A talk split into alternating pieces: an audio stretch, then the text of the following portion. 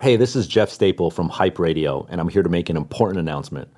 As you know, Hypebeast Radio started off a year ago as just one single show. Today, that one show has successfully grown into an entire platform. And if you've noticed, we're now calling it Hype Radio. Hype Radio currently has three shows. One is my show, The Business of Hype.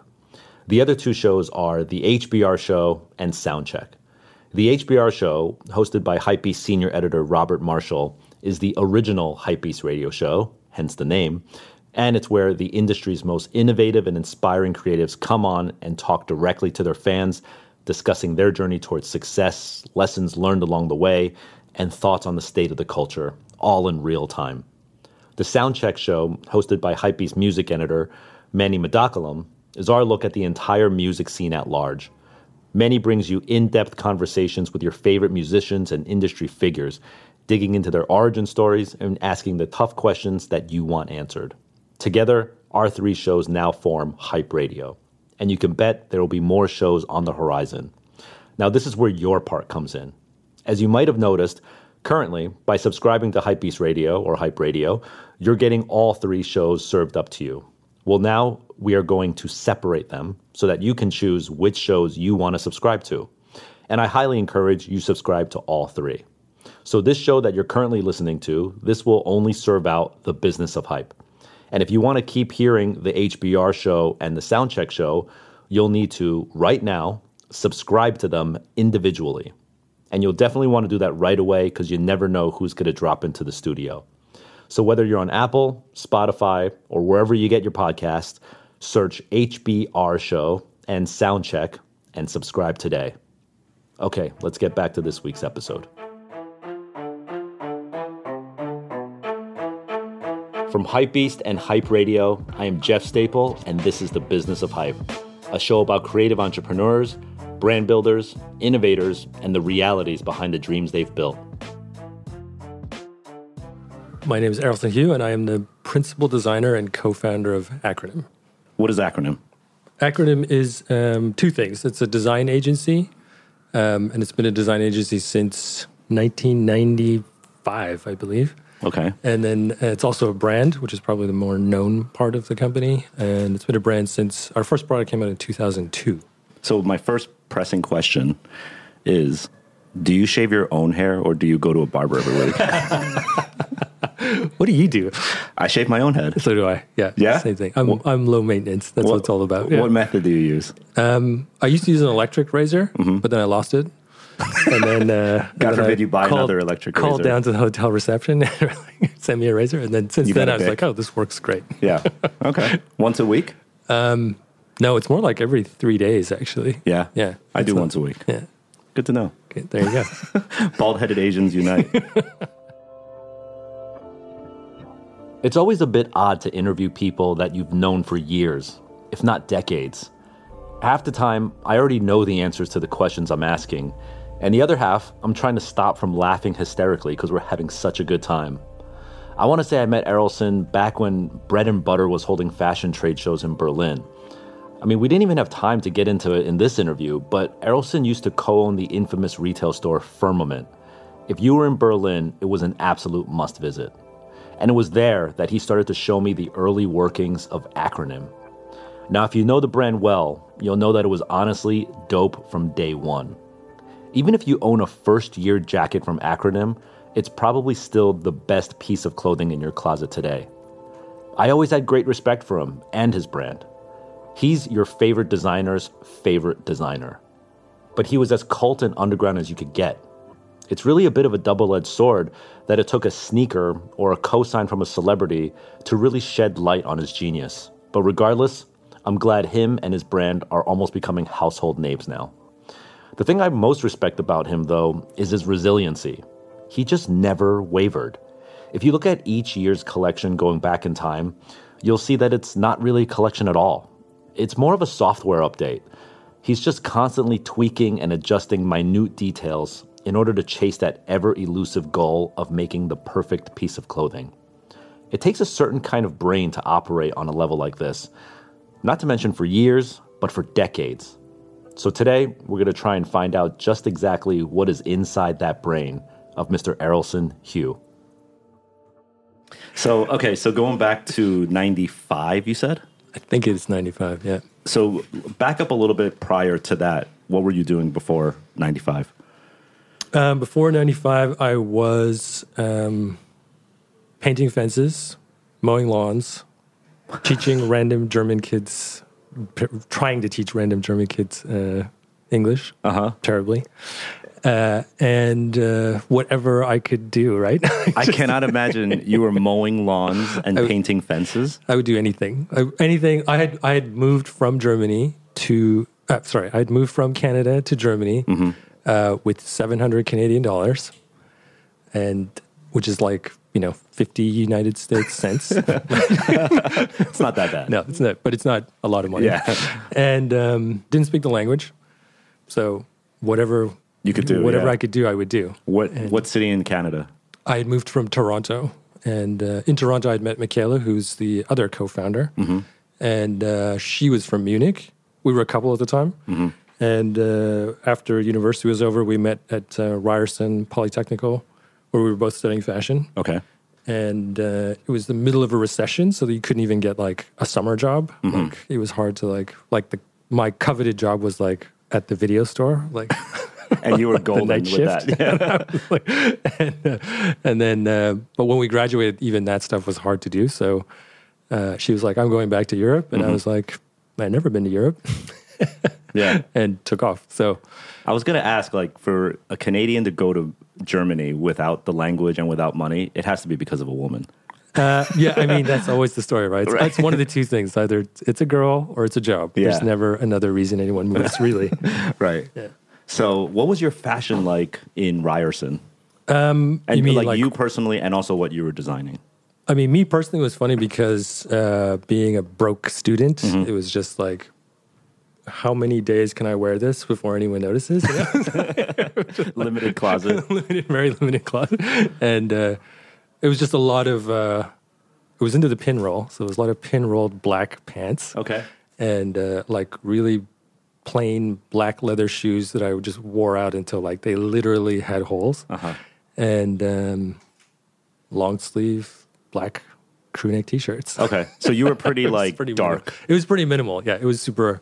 Um, the black thing's been going on for a long time. Uh-huh. According to my dad, I've been wearing black, all black, since I was. Um, what did he say? Black diapers. Seven.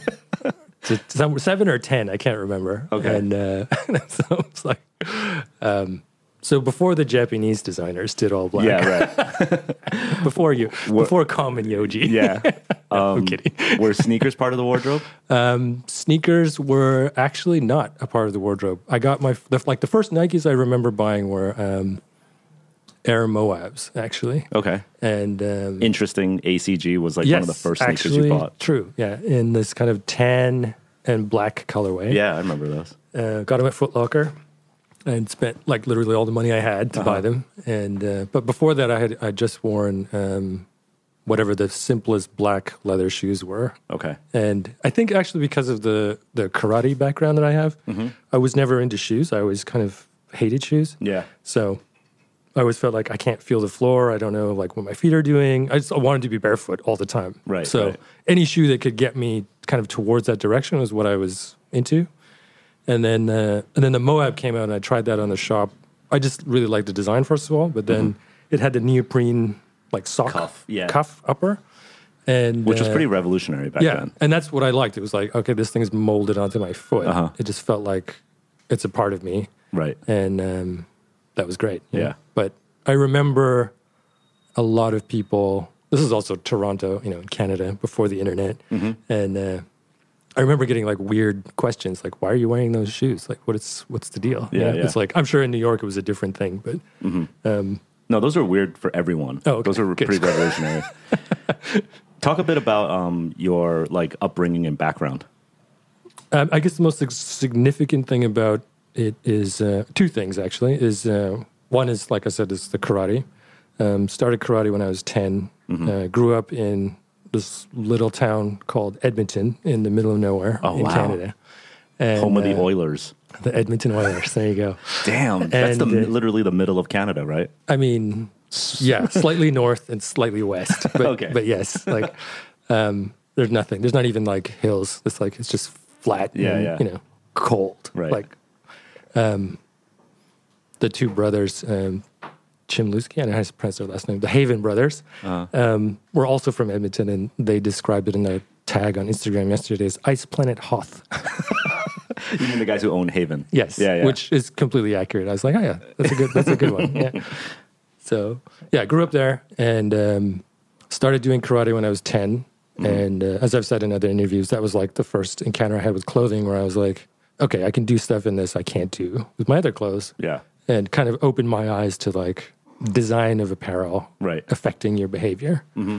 And um, and then the second big influence at the time was obviously my parents, and they're both uh, in design. So my my father is an architect, recently retired, uh, and my mother is an interior designer. Okay. So and also being like from a, you know, um, I mean, we basically grew up in the studio. They couldn't Yeah. Mm-hmm. always afford a babysitter, so we would they would just take us to the office, and uh, we would just hang out and play with all the draftsman's equipment and ruin everybody's tables and steal their erasers and like all, all of that stuff. Right. So, but we grew up, um, and then they moved their practice actually into our house. So the half of the house in Edmonton was um, architectural studio, and the other half was, you know, a, a normal living arrangement. And but we never spent any time at the house. We just spent all the time in the office because that's where all the cool stuff was. Right, right. So that had a huge, uh, especially looking back now, it had a huge influence on Yeah, just being around. yeah all the time. Yeah. Just, you know, didn't think about it. Obviously, when you're a kid, you're just like, It's the parents' job. yes, parents, and you know, and so you end up playing with like, oh, here's you know all these marble tile samples stacked up, and you you build something out of it, and then you know. I'm going to mess around with the blueprint machine for, you know, Yeah, like, yeah. you know, and, like photocopy everything, and you know, Right. So abusive office equipment was a big thing. Yeah. You were of uh, what ethnicity? I'm Chinese, Mm-hmm. um, but both of my parents are third generation Jamaican. So, the, yes. So the only person in my family who speaks Chinese is actually my grandmother. And So your uh, parents were born in Jamaica? Yep, third generation. yeah. Wow. So, and um, I think aside from my brother, it's just my brother and myself. We don't have Jamaican accents, Uh-huh. but I think almost the entire rest of the family does. That's crazy. Yeah, I wish I did. That would be way cool, actually. unfortunately, no. Wow. And how was Edmonton in terms of like ethnic diversity? Zero. Uh, it was like, um, you know, I mean, it was like fights in the playground. That was what it was. Yeah. like it was me and my brother, and then maybe like one other Asian kid, one other black kid, Uh-huh. and it was on. Yeah, all the time. I don't know. I don't know how to describe it. It's like, um, so karate was very useful. That Yeah. was um, that. I mean, yeah. So after karate, it was it was interesting because then I don't know what it is, but like after that, pretty much all the fighting pretty much stopped. Like once we, even though we weren't any good at it, it just changed sort of the way I guess that we were perceived. Or, Mm-hmm. Yeah. Like your reputation I sort mean, of not, not even just you just stood your ground, right? Yeah. You didn't, run. and you're like, all right, I'm just going to try this. Yeah. and people could see that, I guess. I don't know. So that that uh, yeah, Do you think that growing up in that sort of environment of like being a hardcore minority affects even like what you do today and like the aesthetic and the look? Do you think it has any connections like I subliminally? Think, I think if you would have asked me that ten years, I would have said no. Mm-hmm. But now, um, I would actually say yes, one hundred percent. It does, and uh, obviously, when you're growing up in the environment and it, it is your environment, you can't see it because it's you're in the middle of it. Yep. But um, having been outside of that now and having traveled the world quite a bit and lived in different places for a little while, um, there's definite, you know, perceptions and premises that I built my identity on that were rooted in those experiences for Yeah, sure. And yeah. obviously, those are going to come out in, in your creative work. Behind every creative individual is a subconscious library of influence that shapes who we are. It's easy to forget that our ideas are often just manifestations of our collective experiences. And if you think about it, our quote unquote style is really just the outward expression of our habits. It's interesting to hear that his minimal style is the genesis for how clothing functions in relation to karate, protecting himself and also his limited resources. Errolson didn't let his geographic or ethnographic isolation limit and burden him. Everything is an obstacle if you let it become one. And just like this personal style was a reflection of his karate needs, his creative output would become a byproduct of him just trying to get through his surrounding environment. The lesson here if you don't like what you're seeing, change the viewpoint. I've known you for a while, and you're like, uh, you're a happy, positive person. Like, I mean, I try to be. Yeah. yeah, but I think the, your reputation of your work is that it's dark and it's cold Okay. and maybe even like ruthless. You know, like just sort of like, yeah, you love that, don't you? Ruthless is great. Yeah. but like, yeah, so it's like I wonder if like anything from the past sort of like incepted that feeling to happen of like this this darkness. Yeah, for sure. I, I've always felt like an outsider, and uh, you know, my mom also tells stories about like been talking about leaving Canada since you know I was like seven or eight, You right? you've been wanting to leave Canada. Yeah, Yeah. According to my mom, she's Okay. like, yeah, you're like, and I'd be you know in so-called downtown Edmonton and be like, yo, mom, when are you gonna go to the city? Like, I want to see the city. And Uh-huh. Like, we're here. I'm like. This can't be it. This cannot be it. I don't believe you. Yeah, Right. So, yeah, It's like Truman's World. There's something beyond. something is wrong with this entire situation. Yeah. Yeah. and uh, never mind the cold and all that. But Mm-hmm. yeah, so culturally, I always felt um, separated and apart, and I don't even really know if that's actually diminished now. I'm just kind of at some point you just you're just okay with it, and you're like whatever. Yeah. Yeah. Right. And um, Because when you went to Germany, I'm sure you were also like that was the same thing. Same in a- thing. in a, different Total way. outcast, right? Yeah, totally. And um, yeah, I remember. I mean, I joke about it, but it's the first year I was in in Munich. Um, I didn't have any negative experiences. Everybody was super cool, Mm-hmm. but um, I think I saw five Asian people in the entire time, and you know, we would wave to each other, like, Yeah. I see, I see, What you. up? I see you. if you need help, here's my number. and uh, yeah, and when you're going through that, you don't really think about it on a day to day level. But you know, in hindsight, now when I think about it, I'm like, damn, that that definitely affected yeah. who I am as a person and and how I do what I do. Right. So Let's talk a bit about um, your somewhat silent business partner, Yeah. right? Michaela. yes, Michaela, what? uh, Michaela Sachenbacher. Okay. Yeah, you might have, you could have just said I don't want to say her last name. It's cool. yeah, it's a nice long one. It's a real German looking name. Yeah. so you met in college. Um, did the inkling of acronym even start in college? Um, Like, no, When did it begin? No, not not as a brand or as a thing. Um, what did happen right away is that uh, we met and realized that we had um, complementary or contrasting strengths and weaknesses. So mm-hmm. whatever she was good at, I was bad at, and mm-hmm. vice versa. And so we started doing each other's assignments. So I don't know if you know about like fashion design school. It's like it's like med school. It's it's like it's no sleep, mm-hmm. you know, working all the time, never enough hours in the day, and it's just super hardcore, which I think most people don't really understand. But um, so you're just trying to survive the Yeah. the process, Yep. and uh, so we specialize super quickly. like, all right, I'll draw this. you do that. what was the what was the pros and the cons of both of you? She's extremely organized. I mean, we we used to joke it's like chaos and order. Like, Okay. I was definitely chaos, and um, you know, she was always on time. Like, and could calculate the time it would take to get from point A to point B, like to like you know a 10 second window. Yeah. And I'd be German like- engineering. Yeah, She's exactly. Like, yeah, and, and I'd be like, "Oh, that was today. right. I thought that was like last week or whatever." Yeah. Yeah. So, Okay. So when did the idea of acronym begin? uh, much later, so we went through school. We left to Germany, um, and then there, unfortunately, the, the job situation was the same. Yeah. uh, recession had just hit, and uh, I couldn't apply for jobs that I didn't speak the language. Michaela applied to you know everything, um, and eventually decided, you know what, I'm going to go back to school and study Japanese. You or her? Her, Okay. yeah. So then she um, then she went and studied Japanese and actually left and lived in Kyoto for a, a year, half a year. I don't know, ages, like a long time, and left, And left me and left me in in Munich. Um, and I was living in her uh, her family's home, Uh-huh. uh, and they were super cool. um, but that's how I learned German because Yeah. her grandmother used to live on the floor below us and didn't speak any English at all, and would just talk to me all the time in German.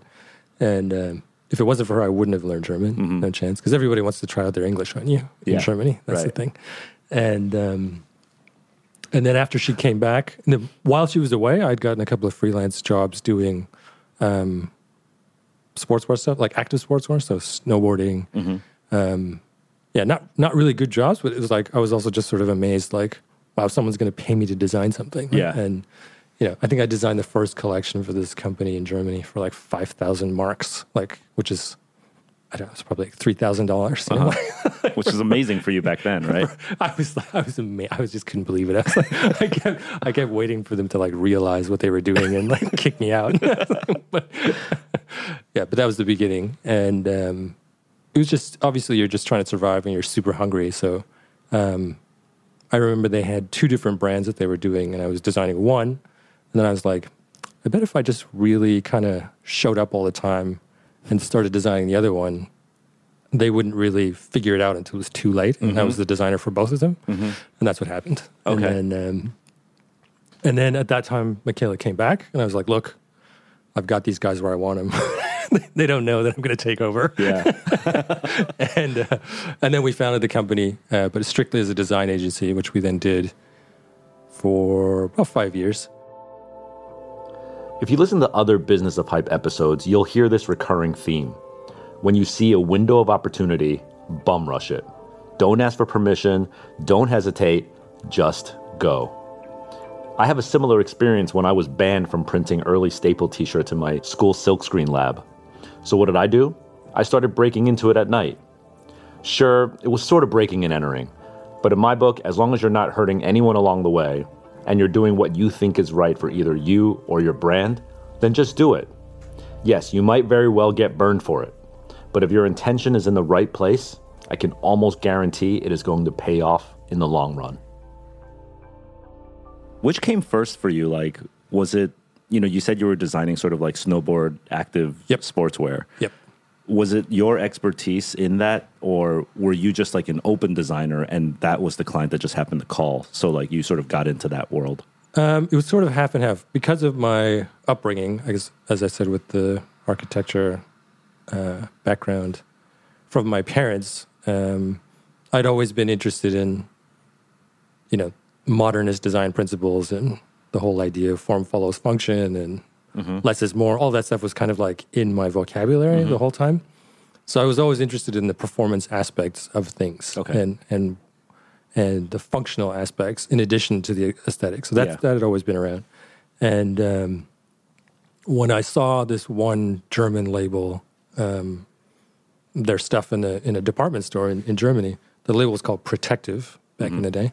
Um, they had some interesting details. They had like Kevlar elbow patches and stuff, and I was like, "Oh, this is cool." Yeah. And then um, one of Michaela's cousins um, somehow found out the number of the company and figured out that this company was actually in Munich. Uh-huh. And um, I just called him. I was like, "Yo," need help. and and uh, yeah, I don't And speak. Eng- I don't speak German. I don't speak German. and and funny enough, I actually I'm pretty sure I just got the job because I spoke English. Oh, okay. And um, and they were like trying to you know snowboarding at the time was like most innovative um, sports disciplines was heavily influenced from America. It was it, it came from America. So to them it was like, oh, this kid's closer to America than we Mm-hmm. Yeah, are. Yeah, yeah. Um, I mean, not at all, right? But but, but uh, um, so they hired me, and uh, you know, to do. I think we were doing mostly mostly graphics at the beginning, even just like tags and like stupid logos. Uh-huh. And um, um, thank God though, because that was like the first chance we'd ever gotten to do any kind of uh, creative work for money Yeah. and um, and really just by you know sheer willpower, um, sort of absorbed all of the stuff. But um, and then during that time, that's when we learned how to build um, outerwear and how to build a layering system and all of that stuff. Yeah. and getting paid to do it at the same time, right? Yeah, Like, which was huge. Right. And um, you know, it was the beginning of the sort of the industry wave hadn't really kicked off at that point. It was just sort of the beginning of it, at least in Europe. yeah. What year is this? About? This is like 90 3 90 this is 94 94 i think Okay. yeah and then it it um we did snowboarding stuff for I think we ended up working with Burton Snowboards for 13 years in the end of it. But uh, in the German market, uh, with all the various companies, um, we worked many, many years, all different types of brands, um, all different price points, Yeah. and really got a super hardcore education in, in outdoor design. And um, also met the people from Gore-Tex Okay. through these Um, through, like clients. through, through Protective, and Oh, okay, uh, also probably around 95, Mm-hmm. and um, learned how to do that. yeah.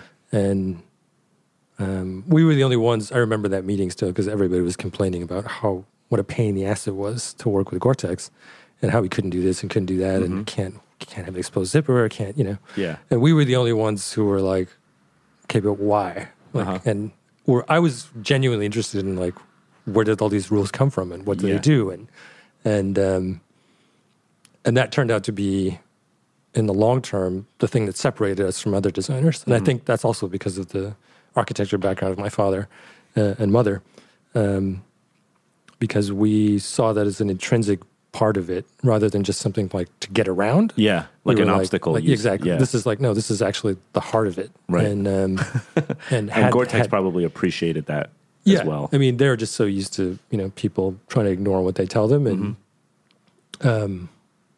yeah. So that that worked to our advantage in the long run. yeah. Um, although it is it is hard the first time you're confronted with those types of restraints as a designer. Right. It's it's almost contrary to the type of education that fashion designers get, Mm-hmm.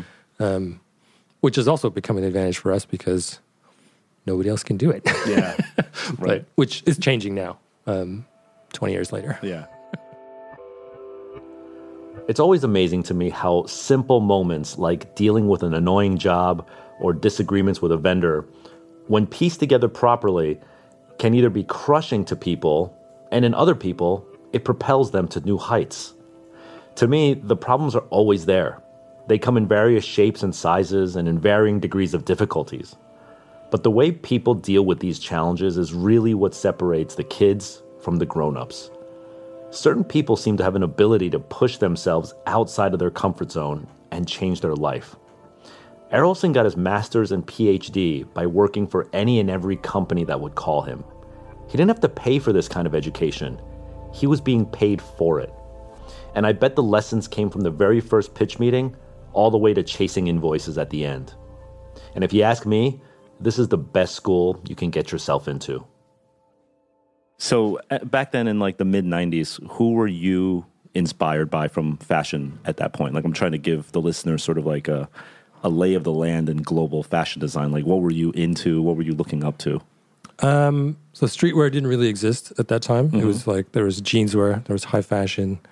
Um, there was no internet, so it was all magazines. Yeah. And the other thing that happened uh, while I was in Canada that had a huge influence was um, our school, together with um, so Ryerson, together with uh, which is now called OCAD, OCAD, um, Ontario College of Art and Design. They did a joint trip to Japan, Hong Kong, and Bangkok, Okay. and um, I somehow managed to scrape enough money together to go on that trip.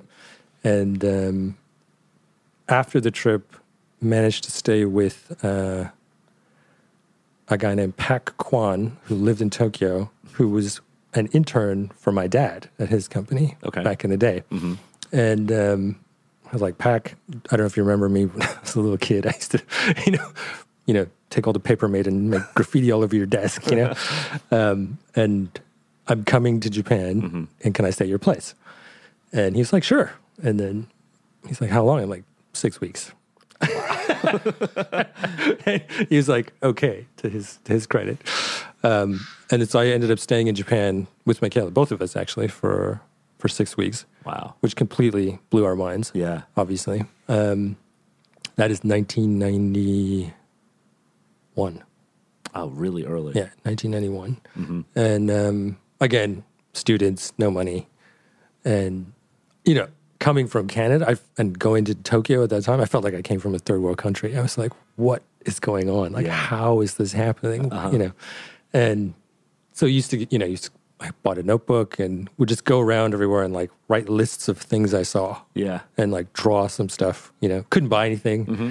but um, conversely, could just be like in a Japanese grocery store for an hour and a half looking at packaging because it was just like, wow. Yeah. And um, yeah, so that happened. Um, then we went back again in 1995 around, and um, I didn't actually. I'm trying to think of the first time I actually saw like the Harajuku stuff. I think the first time Bathing Ape would have popped up on my radar. Oh, you know what it was? It was the um, it was the kid who founded Royal Elastics. Um, this guy Tull Price. Yep. He had a Bathing Ape jacket on that he'd gotten in Tokyo. That I, so I was like, "What's that?" You know, and then um, How did you know Tull Price? he I met him at uh, where the fuck did I meet? I met him at uh, the Interjeans trade show in Cologne Okay. in Germany. wow, this is Fashion so far. This show. is so far. And I was wearing um, orange and gray. What was it? The Terra Humara. Uh huh. Yeah. And Yeah. he was like, "Yo, where did you get those shoes?" and then we start talking. Yeah. Um, and then He now uh, does the brand Feit, F E I T. Yes, there's a little story with that as well Okay. because uh, we actually came up with the name and the design and Really? the entire Feit? for fight. Yeah, and we're never paid. and, um, and I always think I'm going to run into Tull somewhere on the street and And Have a word with do you him have the about that. invoice in your back pocket ready to serve. something to that effect. Yeah, exactly. Yeah. Um, but yeah, that's, you know. Um, and then we went back. I can't remember if it was the trip, trip we did in 95 or shortly after that. But um, yeah, going to the first, you know, Streetwear, street, Harajuku yes, scene. that thing happening and Yeah. seeing like double tabs and neighborhood and, Mm-hmm. um, you know, waiting in line to get into the Bape store yeah. um, when it was you know downstairs.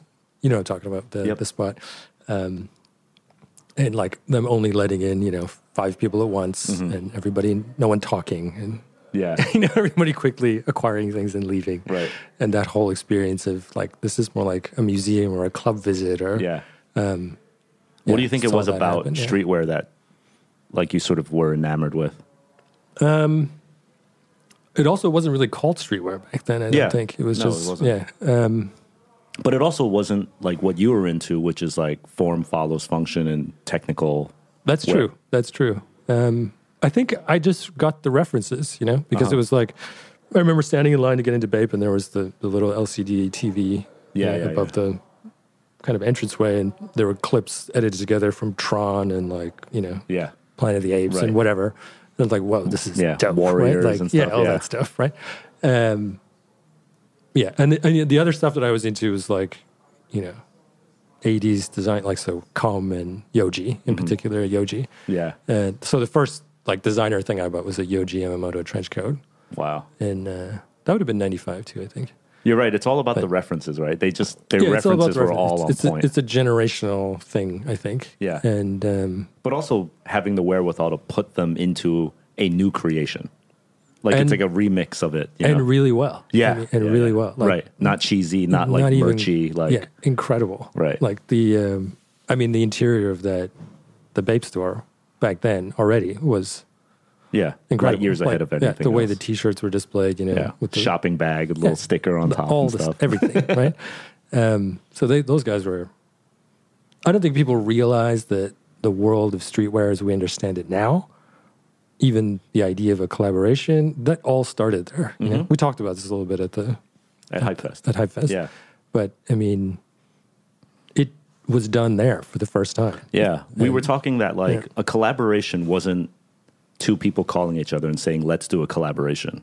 No, Right? It wasn't that. It, It was just must have been. Or, I mean, I wasn't there, but it must have been just organic. I mean, all those guys they knew each other from skateboarding, and they knew each other from yeah they were DJing friends. and stuff. Yeah, and they were in the same school or whatever. Right. And um, so it's it was very. It must have been very organic, yeah, but it was still like a trip. You know, the first time as an outsider to see two logos Mm-hmm. on the same product. yeah. You know, Back then, but you just you're like, what is going on? Right. It was like wait. What was the other name for it? It wasn't collaboration. It was like double label. double label. That Double was- label. Yeah, Yeah. literally Which two labels on one outfit. Yeah, that's what it was. Yeah. Double label. Yeah.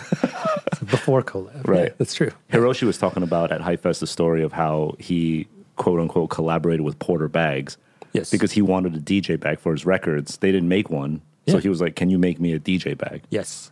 But, that it wasn't like let's do a collab. It was like I mean, Hiroshi's also like operates on a whole other level than everyone else with that, as far as I'm concerned, because that, you know, he says that it sounds so simple, but it turned into Head Porter, which Yeah. is a brand, Yeah. right? It's, it's, it's distinct own, you know, shop Subdivision, and, yeah. yeah, Yep. has its own um, history of products now. So yeah, yeah. yeah. Right. Okay, so you're you've got a fairly would you say the design studio with Michaela was like successful? Yeah, I mean, we Like the two of you made a living from this. Yeah, With no other form of income. yes, we Okay. could survive doing design. Mm-hmm. So in that respect, yes, it was successful. Is survive the operative word here, or was it like you guys were doing really well? I wouldn't say we were doing really well for. I do remember one year when our accountant was like, "Okay, so you should buy a car."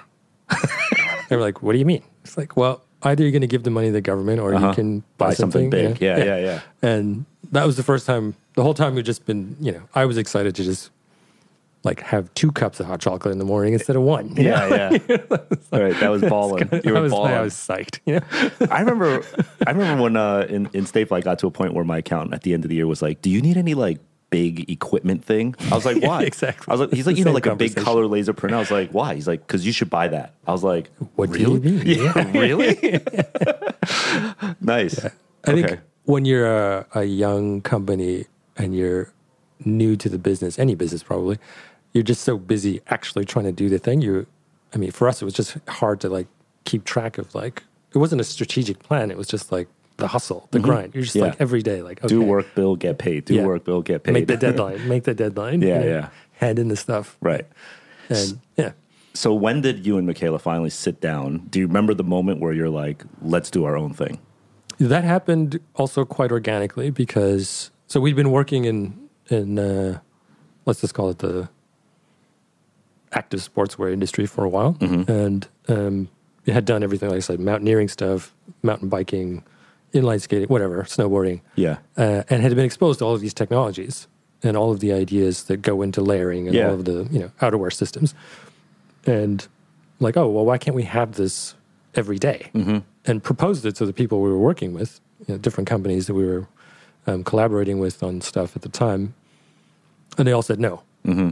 And they were like, When you say have it every day, you mean like a more like a streetwear version using all this stuff? Is that what you mean by having it every day? yeah, not even streetwear, just like a everyday wearable, Yeah. like so you don't look like you came off the mountain, but Right. you're still not going to get wet. Yeah. you know that. Yeah, yeah, yeah. Very simple Functionality, utilitarian idea. Um, but also think- an aesthetic an idea. It's also an aesthetic idea because you could just buy the North Face jacket and wear it. Yeah. And Which is what people were doing. Yeah. Yeah. But, But it- why do you think they said no? Well, they were very clear about that. It's like it's too difficult, it's too expensive, no one's going to care, right? So those were the three things we heard from. Yeah. I think we proposed it probably to four people, Mm-hmm. and um, then kind of out of frustration, at the end of the day, we're like, all right, well, let's just do it ourselves. Mm-hmm. Which um, I also remember telling people the idea and them and that we were going to do it, and they're like, kind of looked at us like, okay, Right. Good luck and, with that uh, one, buddy. Yeah, exactly. And they were right. they, they were they were all right. it was like, it was it was uh, unbelievably difficult. Yeah. And uh, yeah, Is it because of the amount of effort and like investment that goes into making it is just makes it too expensive? Because acronym is extremely expensive for everyday wear. I wouldn't call it everyday wear. No, Acronym, it, it's not everyday wear. So the thing that happened then is, um, so we're you have to imagine that we're designing like, like at the peak of it in one season, we would I think we the record was seven different snowboard collections For different companies. for different companies. Damn, in okay. the same season. So like Really? there was this big Wow. catalog that would come out um, called SportScheck, like which is like a mail order catalog in Uh-huh. Germany, and they had a snowboarding section that was like I don't know, it was like 15, 18 pages long. Yeah. I remember one year, um, seven of the pages were our designs, Wow. but from all different brands. Yeah. and nobody knew. Yeah, you're like the It was just village whore. pretty much. and uh, you know, so Sleeping around. we would just do like I said, we would do whatever. Yeah. you know, and we didn't sign any. Everybody wanted us, us to be exclusive, and we're Mm-hmm. like, fine, buy us out of this other thing that we're doing. Yeah. And then No. the discussion ended. So, so we would design, we designed tons of stuff for other people, Mm-hmm. and um, to different, you know, there were different ways companies went about that. Burton was interesting at the beginning because they had just seen us our stuff at uh, ISPO, one of the big trade shows, and I randomly bumped into them at some other booth and started talking, and it turned out to be Heidi Tappan, who was the uh, director of apparel, which I didn't know, mm-hmm. and then got a got a message from her. Like, did I get a fax or an email? I can't remember. It's like a long time ago. I was trying, trying to date that. Yeah. But, but, uh, and then we would just do a bunch of, they would just pay us a flat rate for a bunch of designs that we would draw by hand and put into a binder and put into a FedEx box and just FedEx off to them. Yeah. And then, uh, So this was, uh, I think, would you call it a retained client? yeah, Right. Exactly. Like they paid you a set fee every month, no, they just pay us one shot per season. Like Okay. one, yeah. and, you just submit a bunch of stuff. Yeah, we had like an outline, like whatever, 35 pieces of outerwear, Yeah. like 20 pants, blah, blah, blah. And um, we would just design it completely in the dark, no contact with them at all. Mm-hmm. And, um, and then you'd go to the trade show eight months later, a year later, Uh-huh. and, and see what made it into the line. Damn. And um, a few times in a row, we had done key things. Mm-hmm. So, and they became bestsellers. And then I would walk around and see stuff that we'd done in our basement you know, Yeah. all over the world, which was crazy. Um, and then we were the first external design uh, team that they had worked with at the time. Mm-hmm. And then by the time we left, many, many years later, there was no internal designers, and there were I think seven or eight different groups working on stuff for them. Yeah. So it became like a whole, you know, methodology that they had. Yep. It was like collaboration, but without any of the parties meeting. Yeah, kind Right. of, kind of thing. Yeah. And- like we were doing, Staple Design was doing graphics. exactly. Yeah. yeah. So your stuff and my stuff, We're- we have collaborated on things. Yes. unknowingly. Without us knowing. Yeah. exactly. Yeah. And um, And when you were doing Burton, were you like sort of um, winding down some of the other like regional clients? eventually, um, Because they you ended up doing like a lot of stuff with Burton. I think? Burton ended up being the longest term collection. Mm-hmm. So well into the years when we were still doing acronym, when we had already started acronym, we were still doing Yeah, Burton. yeah. And um, You did some analog stuff, right? we did Ronin, everything. We did analog. AK. We did, you know, the kids collection, Backhill. We did like Ooh, we did I remember everything. that we did, Backhill, we yeah. did everything. like, um, I think we did the first women specific um, AK jacket. Actually, yeah. Hmm. Yeah. Where we're like, you know what? It shouldn't be the same thing as the men's jacket. Let's do like a specific design Right. for the girls. Mm-hmm. That we also did that. It was like so we did to- everything, like Yeah, yeah. tons of stuff. Yeah, So do you remember the first acronym piece? yeah. What was it? It's a jacket called the 2371, um, which uh, in its second iteration became called the J1A. Okay. And it's still the best selling jacket that we make, actually. Wow. Funny enough. Along with the, so the first thing we did in that came out in 2002 uh, was called Kit One. And uh, again, because we had no money, we couldn't do a collection. We're like, okay, well, let's put all of the ideas for an entire collection into one thing. And it came, the idea we came up with is this box set called Kit One. Yeah. And it was like a Was jacket. folding Yes, box? Oh, like, exactly. it was like a paper box type thing, right? Yeah, Like, it was yeah. a it was a cardboard box Yeah. with like a like a slider that came out like a book. Yeah. and then you open the book, and there was uh, mounted onto it was elastics. There was a jacket and a bag, and two CDs. One was music, and one was uh, computer software, and then two one two manuals basically. Uh-huh. And um, that was the first That was the product. That was the whole collection. that was the whole thing. That's all we. I mean, they took everything we had. Yeah. and, uh, And you did it, almost did you do us. it in yeah, multiple colors? we had two colors, Black and white? Yeah, night ops and snow ops. Yeah, the colors yeah, yeah. We, we called it. I remember seeing that at Stash's store. Yes. Wait, which store was it? In Recon. It was Recon on Eldridge Street in the Lower East Side or Yes, something. yeah. He had it in there Yep. like on display. I remember Exactly. seeing it. Yeah. He bought it. Hectic bought it in Yeah. Tokyo and Hideout in London. Mm-hmm. And uh, Do you remember the price of it? It was, I just wrote a tweet about this yesterday. Twelve fifty euros wholesale. Yeah. It's So ridiculous. It was already. For, I mean, for and it was two thousand two, right? Yeah. It was like, right. It's probably five k with inflation today. yeah. It was a ridiculous amount of money. How many did you? How many kits did you make? We made basically a hundred. I think one hundred and twenty, maybe. And um, I don't think we sold them all. I'm That's su- amazing. yeah, I'm still. I'm pretty sure we still have probably forty of them at least. Really? Yep. They'll But se- they'll sell now. but they're not assembled. That was the Oh, other okay. thing. So we went all out, right, on the design of everything. Mm-hmm. Um, out of frustration with all of our our like our freelance gigs, were design. That's the other thing I realized with the freelancing is that the design, just no one cares. Mo- in most companies, no one cares about design. They just care about the sales, Uh-huh. and you have no power as a designer. Yeah. Right. So acronym was our response to that situation, and we're like, all right, design 1st we Mm-hmm. We're not even going to care about the, the sales or like what it costs. Like that's just not even going to be part of the equation, Interesting. and and it still isn't. Yeah. And um, So it's pure design without compromising Yeah. of like market or sales. yeah, we didn't think of it. There's no end user in mind. There's no like study, no business guys staying there going, "Oh, this is a good idea." Right? Yeah. We still don't have a sales manager, like to this day. Yeah. um, which I'm not sure is a good thing, but it is what it is. and um, so, as a reaction to that, we just decided to make what is the best possible thing we can make and imagine, and let's do that. And that's what we did. Yeah. And it took we start we started the company in 1999, or founded the company in 1999. Probably started working on stuff that year, the year before, even, and took until 2002 to bring out the first thing. Wow. So three years to make that first kit. Yep. Damn. Three years to make one style. That's over 1,100 days, people. Malcolm Gladwell talks about spending 10,000 hours on something in order to become an expert. How about 10,000 hours on one single jacket? Some people might think three years to make one thing is actually a failure. But if you're bright, you'll realize it's an essential component to Errolson's success. I also love the motivation behind acronym the relentless pursuit of perfection without compromise. But don't forget, he still had all these design clients. He still had money coming in. He was strategic about how he would pursue his dream. Oftentimes, the reckless madman gets all the attention. The guy who says, I gave it all up for the dream. I admire that level of passion too. But life isn't a sprint, it's a marathon.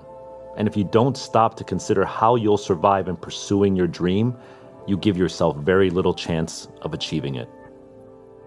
Yeah, So- the whole the whole acronym line to me, and I've been sort of following it since its inception, since that kit. Like, it's not really based on released product drop collections. It's more like an experimental evolution of tweaking, right? Yeah, so, like, absolutely. yeah, like But- you sort of have like. If you're a collector of it, you have like version 1.0, and then this is the slightly tweaked version of it. Yes. Right. Yeah, and it's like the collections we we drop so-called seasons um, because that's how the industry works, Yeah. right? So you want to interface with the industry in some way. You have to. That's how the buying works. That's how. The scheduling Um, of it works. Yeah. Yeah. Um, that's even how the supply chi- side works Yeah. because all of the fabric deliveries, everything, you don't have a Seasonal, choice. You, yeah. You're kind of locked into that uh, to some degree. So we do have these seasonal releases, but it's more like this is what we're working on and this is what's ready now when this season comes out. It's not like Immediately. yeah. Yeah. It's not like, oh, we're going to plan the season. There's going to be t- six tops and three bottoms and blah, blah, blah. And they're going to work together. It's more like, these are all the things we're working on now. This is the date and time. And here we go. Yeah. Yeah. It's So- more like um like baking. I guess. like yeah. we're baking and it's out of the oven now Ding. here. Yeah, ding yeah, here. Yeah. Except that you know that the ding is going to come in, you know, in January. Yeah, yeah, yeah, exactly. So Do you ever feel like you looking back on it, are you happy with the way that you like sort of did this business or do you feel like maybe you should have maybe done it like a more traditional way? Well, I hope that there's a way that's easier, Yeah. but I know that there's no other way we could have done it because we tried every other way and none of them worked. So Is it because of what goes into it? uh, it's because of what goes into it and the combination of what goes into it and how hard it is to make and the resources that we had at hand, Yeah. which were almost none. Right. So those two things together, that's it. Yeah. There's no other way to do it. Like if a kid was like, I want to start a brand like acronym, what would you tell him today? Think about it very carefully. I, I, would be like, "Are you sure?" Yeah. yeah, because it's. I mean, there's now, you know, with especially with like the last couple of years, um, where a lot of our work has been, I guess, legitimized by the direction the industry has taken. Mm-hmm. Um, you know, the style of. I mean, the kids call it tech wear. Yeah. like it's it's a thing. Yeah.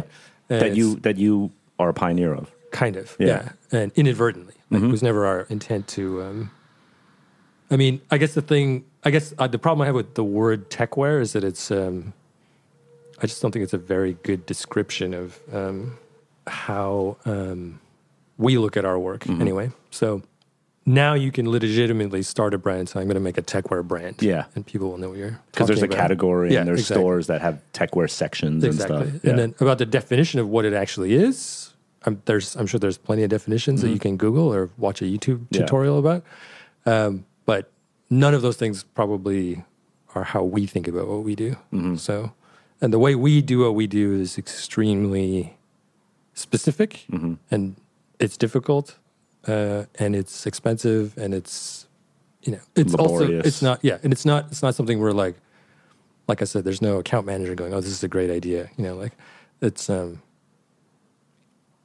it's kind of insane actually. So, Yeah. so it's not like if you're going to start a brand like that, then I'm like, yeah, be careful, Mm-hmm. right? Like, what are you really getting into? But if you want to start like, you know, a cool line of techwear bags and yeah. you know, like whatever, um, go for it. you Yeah. know? it's like Did uh, direct to consumer sales help you at all? Like, because you started acronym pre internet yes. sales. Yeah, I think acronym would have been a lot better had we started it, let's say, five to six years after the fact. Yeah, after Right. we did. Um, but yeah, there was no e-commerce when we started, so the only chance you had was to wholesale Yeah. to shops, and And the um, few shops in the world that would understand and accept your crazy terms. yeah. Well, I mean, they weren't. It didn't begin like that. So it began much more liberally, Mm-hmm. where we're like, okay, please buy this stuff, and we did. Whoever, we- please. yeah, we traveled around and like I, I had a suitcase of samples, and I'd Yeah. show up and and do the demo and be like, Right. and then they see the price and be like, what? Yeah, yeah. That's what I mean by crazy terms. Like that was it. You know, and also, Oh, okay, like, yeah, yeah. It's not six months later. It's like, no, just buy this right now. Like, Uh, no, it was it was it was six months or a year later. oh, you had a Uh, pre-buy. yeah, it was Okay. A, it was a pre-sale, um, pre-order. Uh, again, because we didn't have the money to finance the stock. yeah. So, um, Oh, Yeah. yeah. So it was all like you got the you got sort of deposits before you even went into production. yes, Okay. yeah, and it's been a de- uh, so. Yeah, so that's that is that it, that has been the same since the beginning, Mm-hmm. and um, that was the same thing. Where we're like, is this going to work? Because who's going to actually believe us, or who's going to do this? There's no, Yeah. know, um, but luckily, you know, we had met a few people, and um, through particularly through the work we did with Burton, Mm-hmm. um, you know, we met Stash. Stash introduced us to Yopi. Um, Yopi's from Hectic. Yopi's from Hectic, and um, I don't remember who introduced us to Fraser. Um, but yeah, all those guys. Mm-hmm. Um, you said Hideout, right? yeah, Hideout. Wasn't Fraser? Fraser was a manager of Hideout. Yeah, yeah. Mm-hmm. This is before he was at Nike, and um, and then Luca from Slam Jam, and then Sarah from Colette. All those people sort of heard Like about it. domino eventually. effect, yeah, like, word yeah. of mouth. Yeah. Yep. and um, I mean, it sounds kind of amazing now when you think about it, but um, there really was no other way to do it Yeah. because you couldn't set up an Instagram account or yep. put it on Tumblr. Th- th- nothing was there. Yeah. So How about today? Is more of your sales direct now, or is it more still wholesale? I would say now with our own online shop, it's probably it's probably 50-50 now. Oh yeah, Yeah. And then how about the design studio business, like consulting business, versus the the brand? Like, what's the ratio there now? Um, that is a good question, actually.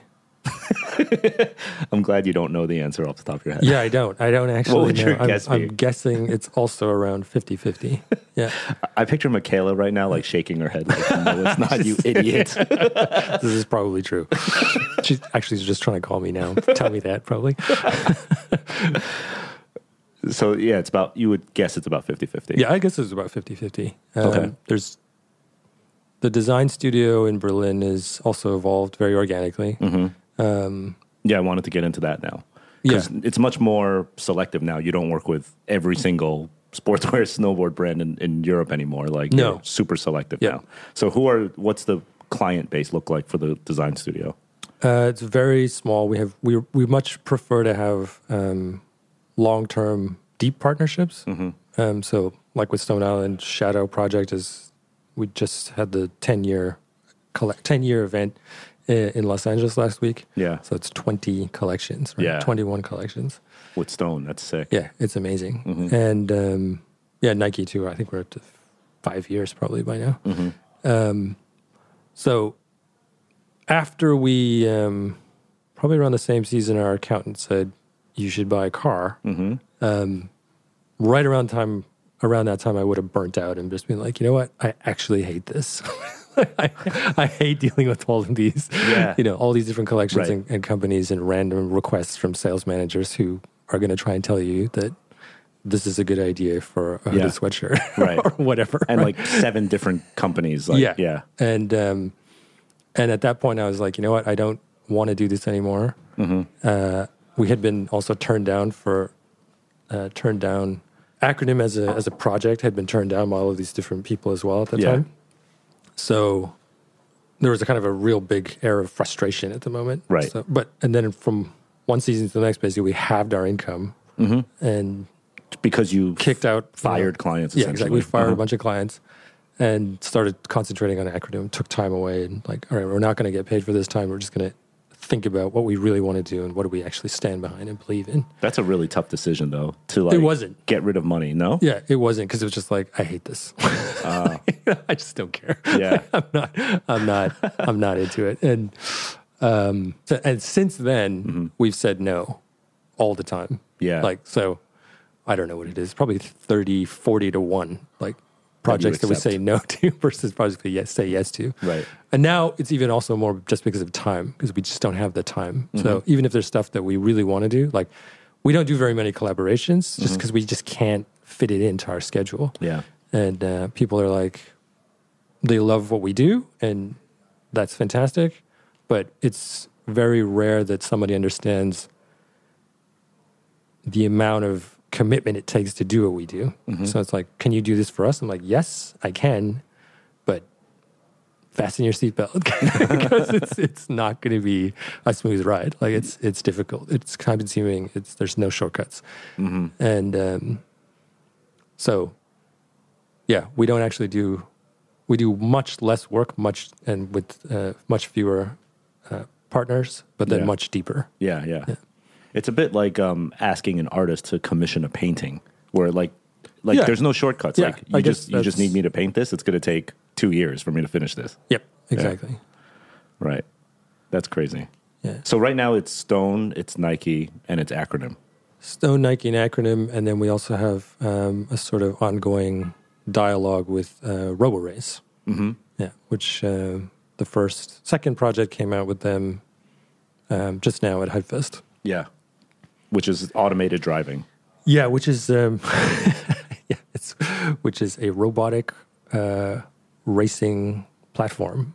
It's a technology platform, and that's interesting because there's no specific brief. Most of the work we do is very much like, here's a problem to solve, solve it with us. And this one is more, um, we really think it's interesting what what you're doing.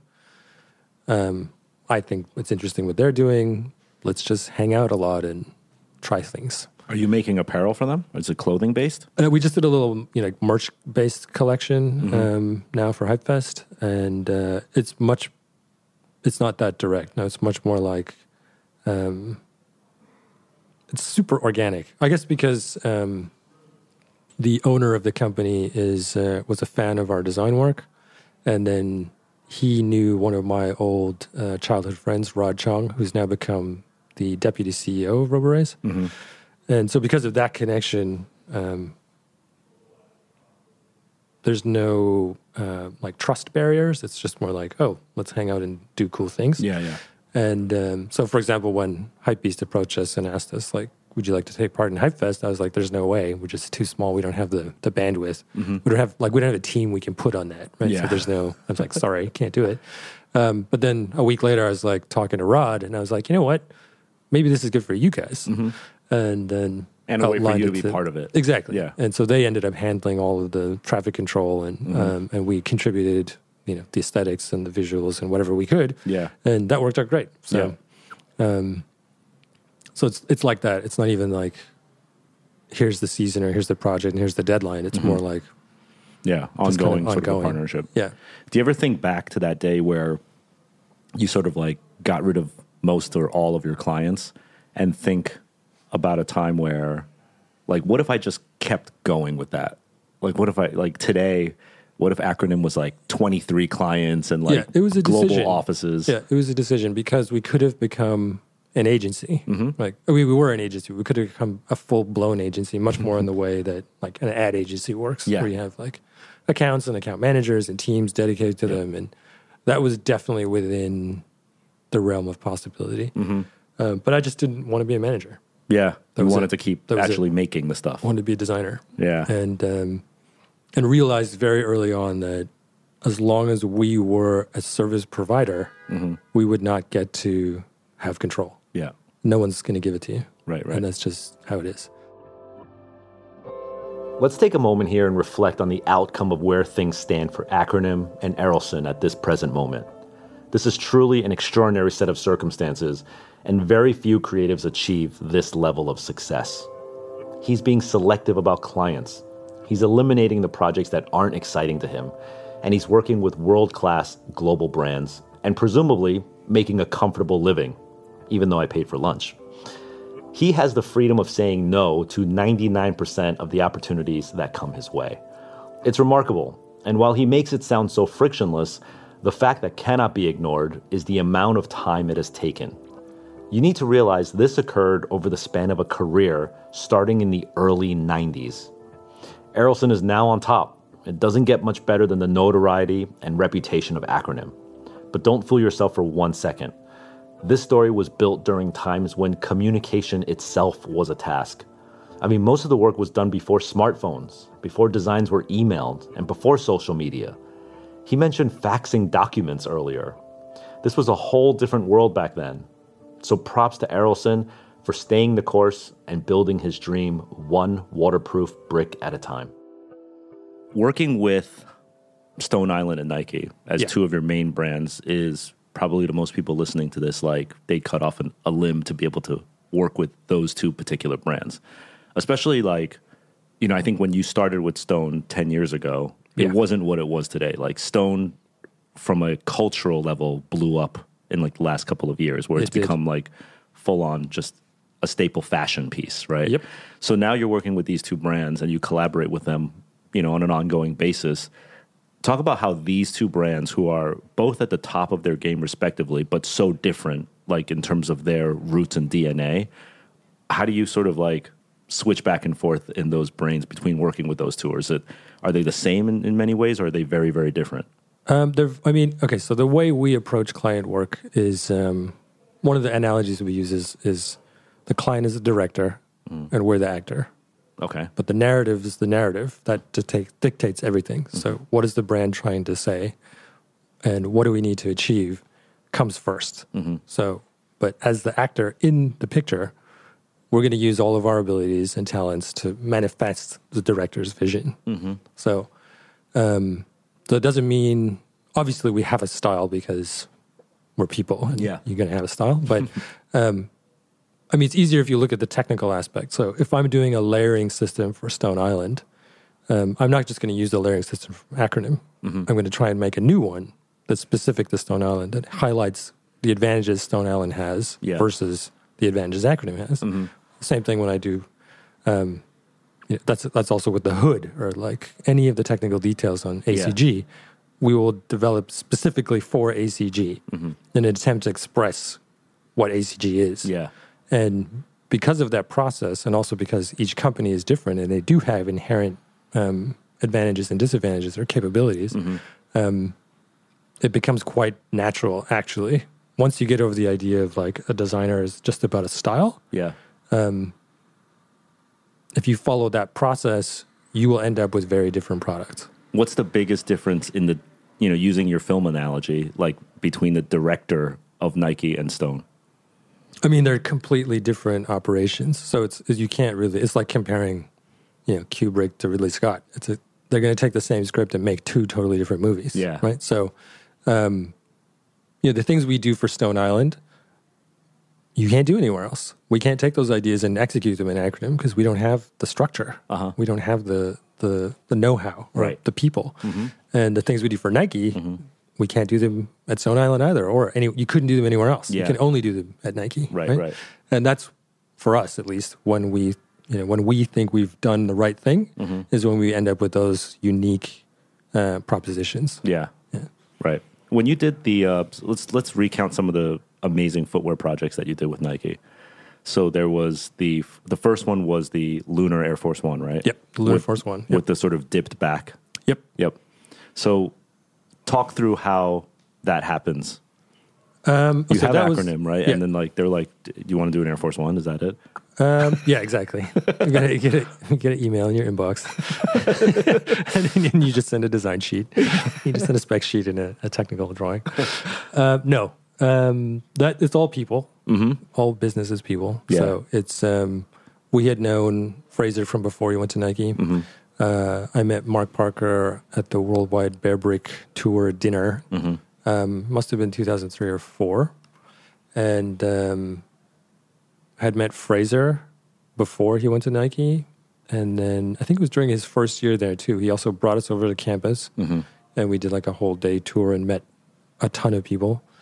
Um, somebody, funny enough, had actually bought one of the kits and had it at the company, so Uh-huh. we were on their radar already. Um, and then, uh, yeah, and then it took basically. 10 years to actually start working together. Yeah. When people ask Yeah. how do collabs happen, yeah, Like, like ten years. Just know, wait. Just it's all organic. it's just not very fast. right. So it's not like today where you know. I, get- it's just everything's faster these days, Yeah, right? yeah. It- it's all established kind of patterns, and um, it just wasn't like that before. Mm-hmm. Yeah. There was no blueprint for it. yeah, there was no blueprint. And, Yeah. and then Fraser and I had tried a few different approaches of things we could do together, and Mm-hmm. a lot of them fell through for various reasons. It's um, Nike is obviously a a rather large organization, Yeah. so With lots uh, of lots of priorities, lots right? of moving parts. Yeah. and um, and the Lunar Force One thing came up, and it just seemed like from Nike's side they were like, "Oh, this could fit," Mm-hmm. and from our side we are like, "Yeah, let's let's give it a shot." So um, went into it very uh, not with a lot of expectations, just like very you know organically and exploratory Yeah. from both sides. It wasn't like, "Oh, we're going to sell," you know. Hundreds of thousand pairs of shoes with this. It was just like, oh, let's just see what happens. So, um, and the Lunar Force was actually, I think, the second shoe that was designed. Um, it was a, we decided to do both the Lunar Force and the Downtown at the same time, and from the design process, they both started at the same time. But I think we hit the design of the Downtown first. You mean the one with the zipper on the top? Uh, no, that's the Lunar Force. I mean, the one with the uh, like the boot cuff, like the um, with this with the soft shell cuff, the the high. Okay. okay, That came out after the Presto. Actually. Okay, okay. Yeah. So design wise, I think that was actually the first one. Mm-hmm. And um, but the Lunar Force was sort of, I guess, the clearest illustration of the design intent that we had, Yeah. um, which was just to treat the shoe as a blank canvas and to interrupt it with these sort of foreign elements. Mm-hmm. Um, rather than trying to make a harmonious design, we sort of did this deconstructivist thing Yeah. um, which was a first, I think, for Nike footwear, Mm-hmm. and um, caused a lot of debate. Actually, Yeah. Because that's a it was a pretty violent. it's a um, it's a holy yeah. grail of a shoe that you like sliced into. yeah, and literally sliced into it. Like, got the samples and pulled out the scissors and like actually did it. But at that point, we you know we discussed it a lot, and we were like, all right, well, we don't have a personal story that we can relate to, and because no one in the studio had actually even worn them as you know as a sneaker. Mm-hmm. Yeah. right? So it didn't, didn't have like a, a cultural connection to it Right. that we could fall back on and, and legitimize like, oh, this is what we did because back in the day, No, there was no none of that. Yeah. No, back in the day. Um, and then we thought, well, it's such an iconic thing. Mm-hmm. You know, everyone throws their word around, but this really is. Yeah. Um, and we're like, well, if we're going to go for it, we have to be super confident about what we're doing and just go for it. So we did. Yeah. And, um, And make something that now you will you will wear. You and your team will wear. yeah, exactly. Yeah. And I think, and it, I think it did its job because it took that sneaker to a different place. Mm-hmm. And um, I think already within the company, um, when the first prototypes started to come back, so years before the shoe actually came out, um, you know, the shoe, the the resonance that that shoe, though both of those shoes had within Nike, um, could be felt, and uh, I was constantly getting calls and meeting people um, at Nike who were like, "Whoa, we saw your shoes, and holy cow!" Right. Um, so there was definitely ripples from that, and um, and I think also in footwear design, I think it just showed them a different way of looking at the sort of pool of history that they have, and a, another way to interpret it, not to be so. Um, I mean, we are super respectful of it. That's the thing. So, but not to be so careful with mm-hmm. it. I guess. Yeah. Right. So. So you you mentioned this before about like the polarization opinion of it, right? Yeah. I think actually your brand out of most is like it, you have fans that are sort of like so diehard that they're buying like doubles and triples of stuff to stock. Yes. And then there's fa- and then there's the other side, which is the people who just hate everything that you do and all the videos and all the demonstration and they just think it's like complete lunacy, right? Yep. That's, a good way to describe There's it. like there's kind of no there's, there's, there's no middle ground. There's no middle ground. Yeah, No. yeah. No. But is that what you're going for? Like Um, no, it's not. It's not like part of the plan or anything. No, it's um, that's that's an interesting interesting result. Um, but it's fine. It's it's good. It's like um, in between. So we we you know we did the design agency. We started acronym. Um, we had some great opportunities and really amazing early adopters in the Yeah. form of, like I said, Hideout, Colette, whatever. yeah. and then we had like this sort of like six year long slog where like nothing happened right so our early supporters were still supporting but the stuff was just hanging there like nobody cared you know? and uh, and we just kind of insisted and just kept going Yeah. and, and there were so many years where we were like why are we doing this Yeah. like for this amount of effort for this amount of units like this is it's insane right? Mm-hmm. Yeah. but we're just stubborn you know i don't know how else to describe it and, and we just Or insane. yeah, both. Yeah, and just decided, you know, like, well, we like it, so we're going to do it. Yeah. and it's not, um, it's never lost money, um, but it definitely wasn't making. There was no financial reason to do it, um, by any definition. Yeah. So, um, But you could argue that like the kit that you did, which winded up being at like Beaverton headquarters, yeah, might have been the reason why you got like all these collaborative projects too. sure, and just being, I mean, yeah, and then being stubborn for all that time and not giving up. Yeah. I mean, people just start to believe you after a while. Right. If you insist hard enough, this is the truth, then it's the truth, right? Yeah, yeah. or like it's a it's it becomes a valid position, Yeah. and um, and I think time also just proved, you know. I always say that you don't really understand what acronym is until you've worn it for like three, four months. Then you kind of get it or years even. or years Yeah. even. Yeah. And um and you can, right? You know, we get people standing in jackets and like with, you know, letters of like help me. I need to I have to have it. I can't live without this jacket. I wear it every day for like the last 7 years. Yeah. But now it's finally died cuz I crashed my bike and whatever. Uh-huh. Please, please, please fix it. Yeah. and um, that's great. So, Right. And we do. We try to. So to have opinion of any sort, like people hating it or people loving it, or you know, both as the case is now, Yeah. Um, it's great because it's like um, like we were discussing at lunch. You know, it's like hate is not the opposite of love, right? And the opposite of love, in my opinion, is indifference, right? And if you go through a period of indifference, then um, That's the worst thing. yeah, it's kind of like that's then it really is that's discouraging. You know? that's really discouraging. Yeah. But but people for people to take the time and energy to actually hate on something Mm-hmm. is um There's some emotional. yeah, there's some there. emotion that means they connected it to it, you know, Right. in a in a in a real undeniable way. Yeah. And um as much as it's uncomfortable to listen to sometimes, we still try to take up that information, right? Because there are things to learn there. Mm-hmm. Yeah. Sometimes. Yeah. Right. Hate is not the opposite of love, it's indifference. Powerful, powerful words from Errolson. There are endless ways to approach the work and our quest for creativity. And I've met, befriended, and interviewed countless of creatives over the years. And one of my favorite mentalities is this I'm going to make what I believe in, knowing well that it might inspire a visceral love or hate, with little room for indifference. That level of audacity is what's needed to make really great art. It also takes a thick skin. Errolson calls it being stubborn, but it's honest and it's authentic and it's also courageous.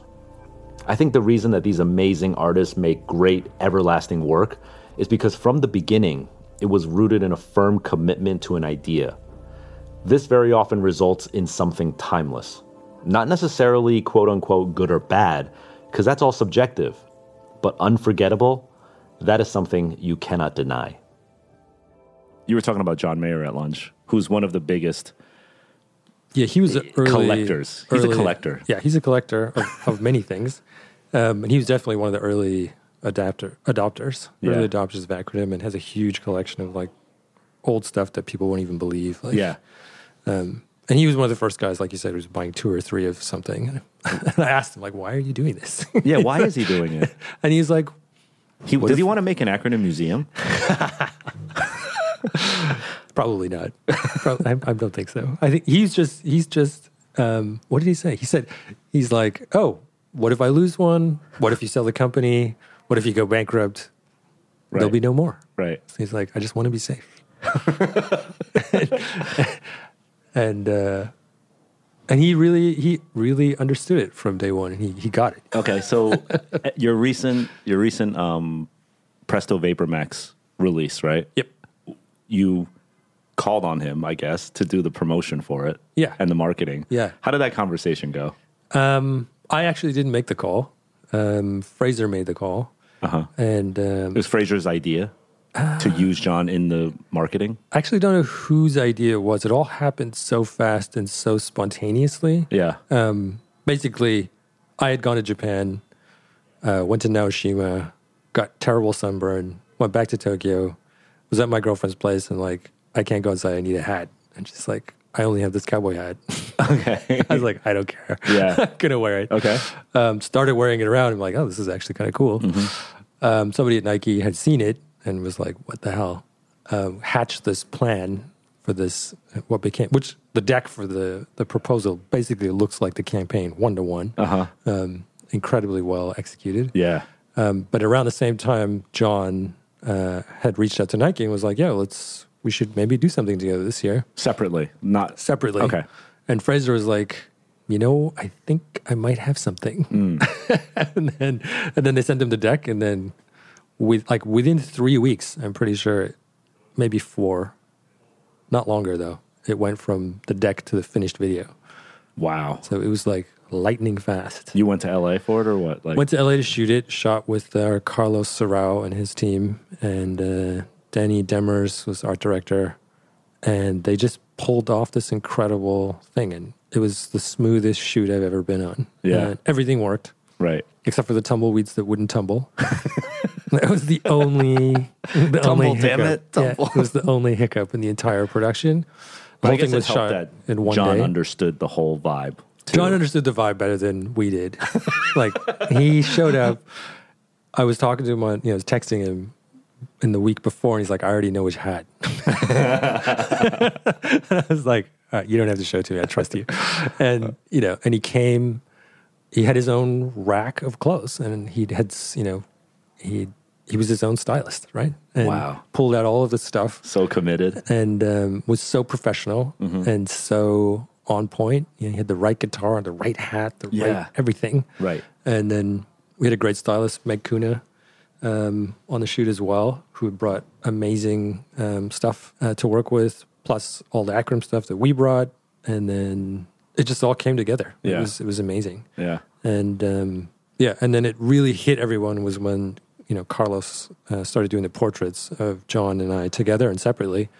Um, like, wow, this is really going to work. And um, yeah, fantastic to be a part of something like that. Yeah.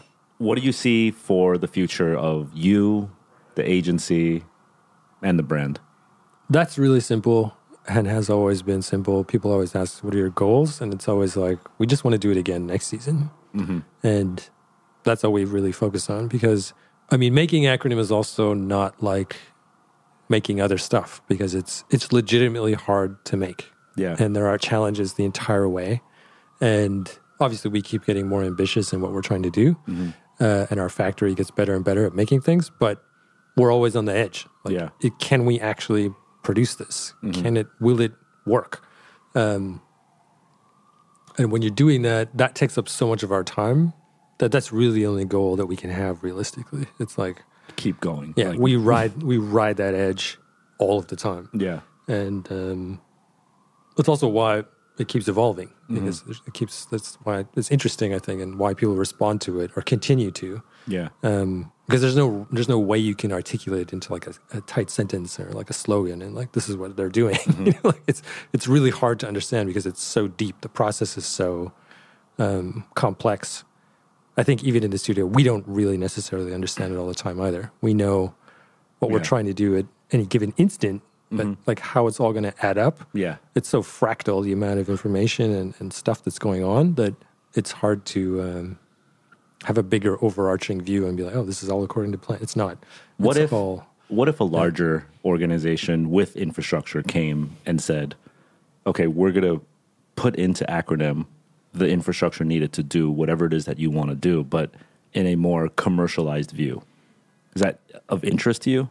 yeah, sure. Um, but it's also not that easy. We've had so many offers for investment, and I'm like, it doesn't. It's not just the money, right? It's like, so like it's really hard to expand our factory in Czech Republic because um, that's the other thing. Akron is made by our own factory. No one else makes it, and when we expand or grow, it means okay, we have to hire more people and buy more machines and get more space. Yeah. It's not just like, oh, we just fill a bigger number in the Excel table and it's good. Right. And other people are always like, oh, why don't you just make more? You know, why don't you just scale up? Or why don't you work with whoever to do it? And um, it's not that easy because it is actually hard to make. Yeah. And um, the processes we use, they're extremely painstaking and most people don't want to do them. That's why we have our own factory because every factory was like, hell no. Right. I don't want to do. Why would I do that? Why would I make that? Yeah. no- and um, I think you know in the back of your head that if it got to the point where someone wanted to scale it, these questions would be asked of like, well, how do we cut corners, make this cheaper, do Sure, this? Like, exactly. Yeah. Yep. And you don't want to enter that discussion. that's just not what it's about. Mm-hmm. And um, although I do feel like there's things that could be applicable and useful to everybody on a day to day level at a more accessible price, um, we're just not that kind of company. We're not at that. Sc- we'd have to be so big to get those economies of scale to work. Um, it's just fundamentally a different enterprise. Yeah. And maybe one day, but Mm-hmm. it's not like you can't do that in a year or two years. It's like that's a long term R and D project. Yeah. Right? Um, not that it won't happen, but people underestimate the difficulty of of making. Unless you're in the industry and you've tried to make something like that, Mm-hmm. you don't really appreciate it. And you know, what can I say? Like, it's not like I know we're on tons of mood boards and have been Oh, yeah. for years Yeah. Mm-hmm. in every company. And honestly, like if other people could do it, they would. There's no, true. There's no. That's true. Like, I don't know. It's not a secret. It's not a secret. Yeah. There's no. It's not like. It's just hard. Yeah. And Is it when like investors look under the hood of your company, they're like, you're crazy? pretty much. Yeah. I, it has. It's been a while now because now we're just like we don't really need it. Like let's just keep going. It's working. Yeah. um, and we're patient, probably to a fault. Um, so we'll see. We're working on things. We're trying to make it more um, accessible. But uh, if I say that, you know, I'm going to have to listen to where's the cheap version for the next, for the next years, right? It's going to take a while. So nobody hold their breath, but we are aware of it. It's a goal. it is a goal. But um, kids ask, you know, like, "Wha- do you have advice for young designers? Yeah. I was like, find the thing that only you can do. That's Right. Mm-hmm. that's what it is. Because then you you can protect it. You own it, yeah. You own it. You can protect it. That's it. Don't try and do whatever else. You're at a disadvantage from go. Yeah. Right. You need to be like, no, this is my unfair advantage, Mm-hmm. and then you need to exploit it and use it. If Yeah. you were to have conceived of acronym this year and you're starting acronym today, how would you do it differently? Oh my god. Um, I would probably take a year to figure it out Uh huh. first. Yeah. That's the other thing. So Not just make that first kit yet. Like just No, plan it more I, I, I mean, even when we did it back then, it took us three years to make that first to kit. figure Yeah, it yeah. out. Like, so we're all about the long game, Uh-huh. and it's always that's just that's just who we are. I don't Yeah. know. Yeah, so, So I, maybe the same. it might be the same. no, it would probably be a direct to consumer thing, obviously. That's probably the only fundamental difference that I could pin down right now and be like, The product might be almost identical. Yeah, maybe. It Yeah. it really depend on on the contacts I have and, and the resources that I have at hand. That's but obviously just gonna try and take those and maximize them. But yeah. um that's a hard one to answer, Yeah. actually. yeah. Cool, man. Come back to me in a year and I Okay. can tell you. All right.